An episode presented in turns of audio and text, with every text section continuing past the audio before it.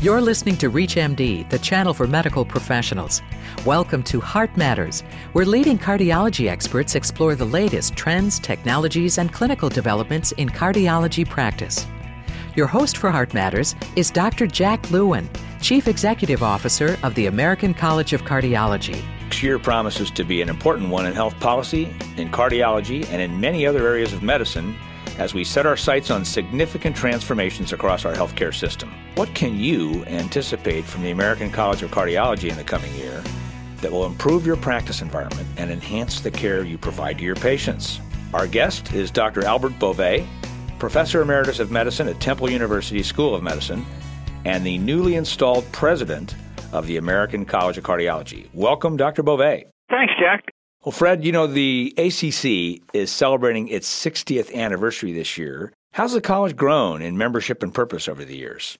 I think there's been some very substantial changes over time. Uh, the college started in 1949 with a small group of physicians who were dedicated to education and better patient care. Over the years, they've demonstrated this commitment, and the college has grown based on that commitment so that we are very, very strongly committed to education, including even international education, which was one of the early agendas, and the providing of resources to the members so that they can improve their ability to practice. I mean, we have educational tools, we have registry tools, and in this past five or six years, we've really been paying attention to the entire healthcare environment that we live in, including healthcare reform, better practice methods with guidelines and standards, and so on. So I think the evolution of the college is in exactly the direction that I think the founders hoped it would go, and I'm quite happy to say that we're we're fulfilling the original goals that were set forth in 1949. College really has become a different kind of institution. It's like education and then science and then quality of care and, and now even advocacy. So uh, you mentioned the quality area. You know, there's something called the Quality First Initiative, Fred. Can you describe that in a little more depth? Well, we basically have made a strong commitment to having our members understand what quality is in the practice of cardiology and how to produce quality care and also how to measure quality care. So, one of the things that we're doing with Quality First is number one, taking our commitment to doing guidelines and practice performance measures and actually turning them into tools that will, will provide the physicians in the, in the college and elsewhere with clear cut statements on what quality care is, how to measure it, and then how to respond to feedback. So I, I think we're educating physicians with that, and we're also developing registries that will provide the information we need to, to look at quality and provide the feedback to the physician so they can continuously improve the level of care that they're providing to uh, patients with heart disease. Given the fact that maybe three fourths of cardiovascular care is provided by non cardiologists, I would assume the goal would be to reach out to internal medicine, family practice, emergency medicine, and others, and, and to nurses and other practitioners as well with these efforts. That's exactly right, Jack. Although I, I think we've sort of concentrated on our own membership first because I think we've got to be the examples and say, yes, we're providing quality, and then get the information out to a broader base. You know, we, we did expand our membership to nurses and other members of the healthcare team that are not physicians, and they are very much engaged in the quality agenda as well as the physicians. And we are creating tools that can be used in the primary care area, in the family practice area, and in the internal medicine area so that hopefully we can have our quality agenda for better patient care spread throughout the uh, healthcare community. It seems like nurse practitioners and doctors of pharmacy and others now that are in the membership are really making great contributions. You know, the National Cardiovascular Data Registry, or the NCDR, Fred, you and I know that it's up and operating and providing outcomes measures and process measures in 2,400 hospitals, but I don't think a lot of other people do. Can you tell us something about the NCDR? Actually, I've been sort of watching how it's evolved since 19 actually before 1997 when it was first implemented there was an awful lot of discussion about how to do this but basically right now what what we've focused on in, in our first of, of several data registries was the ability to record information about interventional and invasive cardiology, that is from the cath lab in hospitals. And this was a registry that was used by hospitals to enter an array of data that identified the procedures that were being performed and in the cath lab and the outcomes of those procedures. This is a hospital-based registry which developed a tremendous following and in particular has been looked at by various regulatory organizations like state health departments and so on as one of the tools for measuring outcome and performance of individual hospitals. This has become a very popular and very important tool for assessing quality in an individual and a region and nationally so that if you're a hospital you can compare your data to what's going on in your region and also in your in the whole country. So that I think was an important effort. It's evolved into an extremely important data set and it was the prototype for a number of other registries. And we, we were approved by Medicare to, to have a similar registry for ICD implants for carotid stenosis treatment, both by surgery and by intervention. And we're looking at some clinical registries now, one with following the outcome of acute myocardial infarction in hospitals, and, and most recently, a registry that's going to allow us to look at the performance of practices in the ambulatory environment, which I think is probably the most important thing we can do in the long term and feedback to the practicing physician on the quality of what they do in the ambulatory environment. So I, I think this has started an important movement. We were probably one of the very first organizations to set up these kind of registries, and I think they're becoming extremely ne- necessary in this new world of healthcare reform. Is that new uh, ambulatory registry? That's the IC3 registry, right? Right. That's that's very exciting. You know, if you could combine the inpatient and the outpatient and have that continuity of care, just imagine what could happen in terms of improving continuous quality across the whole cardiovascular spectrum. That's very exciting. I understand you're also heading into the congenital heart disease area as well.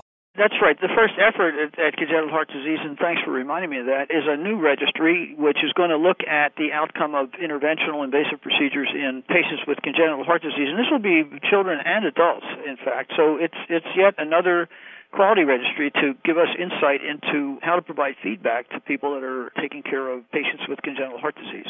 And I will say, Jack, you know, and as you know, I'm very much interested in computers and information systems.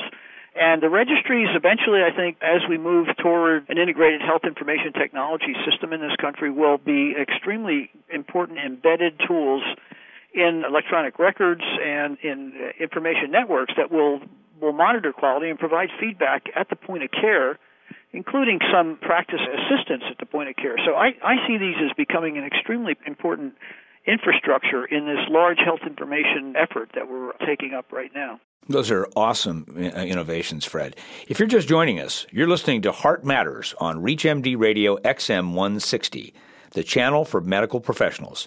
I'm your host, Dr. Jack Lewin. Our guest is Dr. Alfred Bove, the new president of the American College of Cardiology. We're discussing the year ahead of us at the ACC.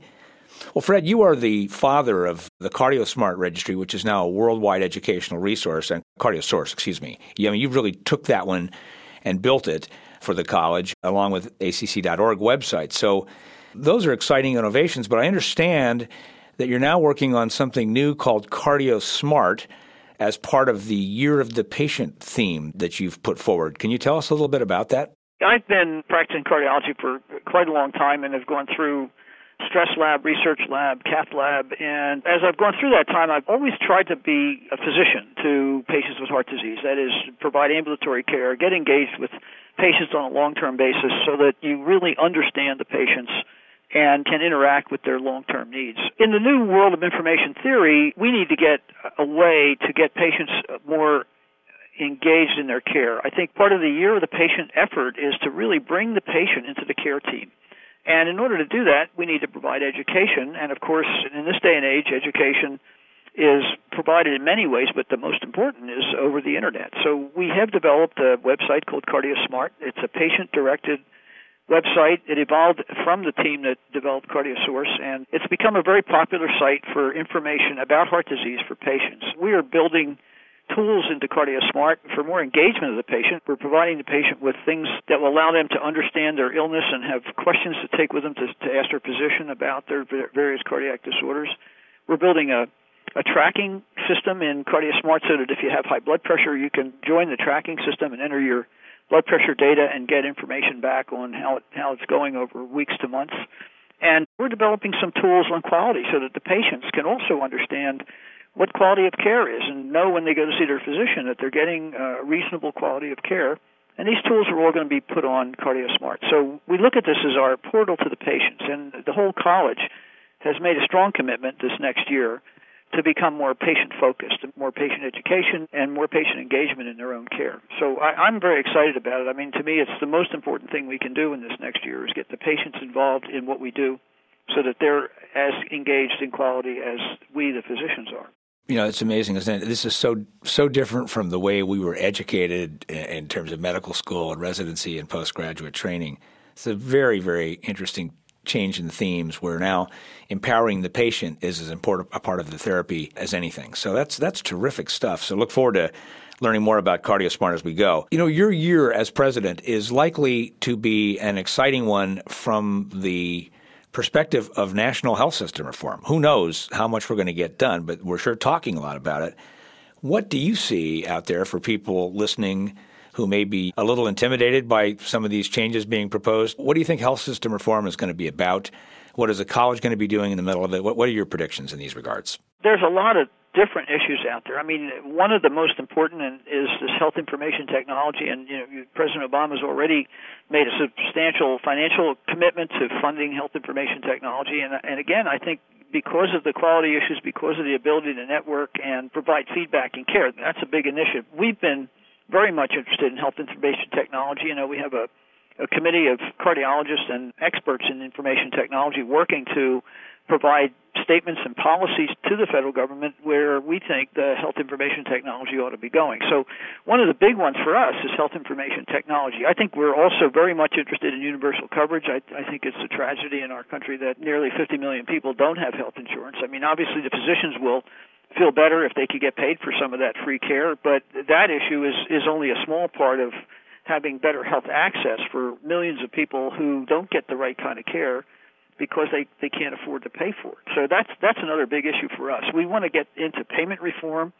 Right now, the system is very inverted. I always tell people, being a clinician, uh, particularly involved in heart failure, if I do a good job treating a heart failure patient and keep them out of the hospital, I get penalized. I get paid less for doing that than letting them get Perverse incentives. And so the whole thing is backwards. And I think we've made a strong commitment to try to to get this thing inverted so it's got the right kind of incentives for care. And we're pushing for quality care as a as a methodology for providing different reimbursement, and we're we're pushing for continuity and integrated care for methodologies for reimbursement. And as you know, I'm being a heart failure physician. I'm interested in in having a, a set of cardiology even be a medical home for some patients that have chronic heart disease that might best be cared for long term by cardiologists. So I think we've got a number of agendas health IT, universal coverage, healthcare reform with quality as a measure, integrated care. I think all of these things are on our table, and we're working hard to try to provide our own input to these different issues. So, you know, you actually are working, I understand, to try to propose how pay for performance or quality um, incentives will be crafted and how coordination or medical home incentives will be crafted. Do you think there's any future to fee for service at all? Do you think that fee for service is, is going to exist in the future with its sort of promotion of volume based pay instead of quality? Or, or is there a way for the average doctor to, to replace it with something else? Sure. I'll use the example because I always seem to get into it of a broken wrist. You know, uh, you, you fall down, break your wrist, and you know you don't you don't need continuity of care. What you need is to go to the orthopedic surgeon, have a cast put on, maybe go back for one or two visits, and and you're done with it. You know, so there's definitely a place for fee for service. You know, a, a specific event, a specific care.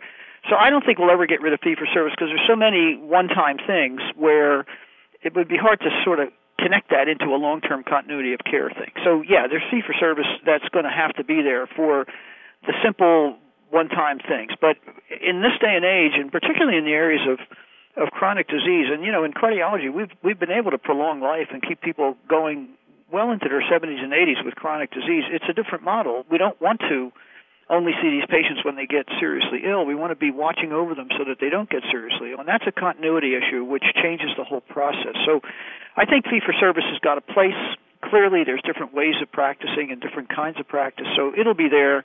I think this sort of integrated continuity of care approach is the alternative or another piece of it that would be in parallel with the fee for service model. I'm not quite sure how it's all going to work out yet, but I think at least now there's interest in creating these two different kinds of models. We have been talking with Dr. Alfred Bove, looking ahead to a great year in cardiology and health policy at the American College of Cardiology. Dr. Bove, thank you for being our guest. Thanks for the opportunity to say something about our goals here. Thanks, Jeff. You've been listening to Heart Matters on ReachMD, the channel for medical professionals. For more information on this week's show or to download a podcast of this segment, please visit us at ReachMD.com. Thank you for listening.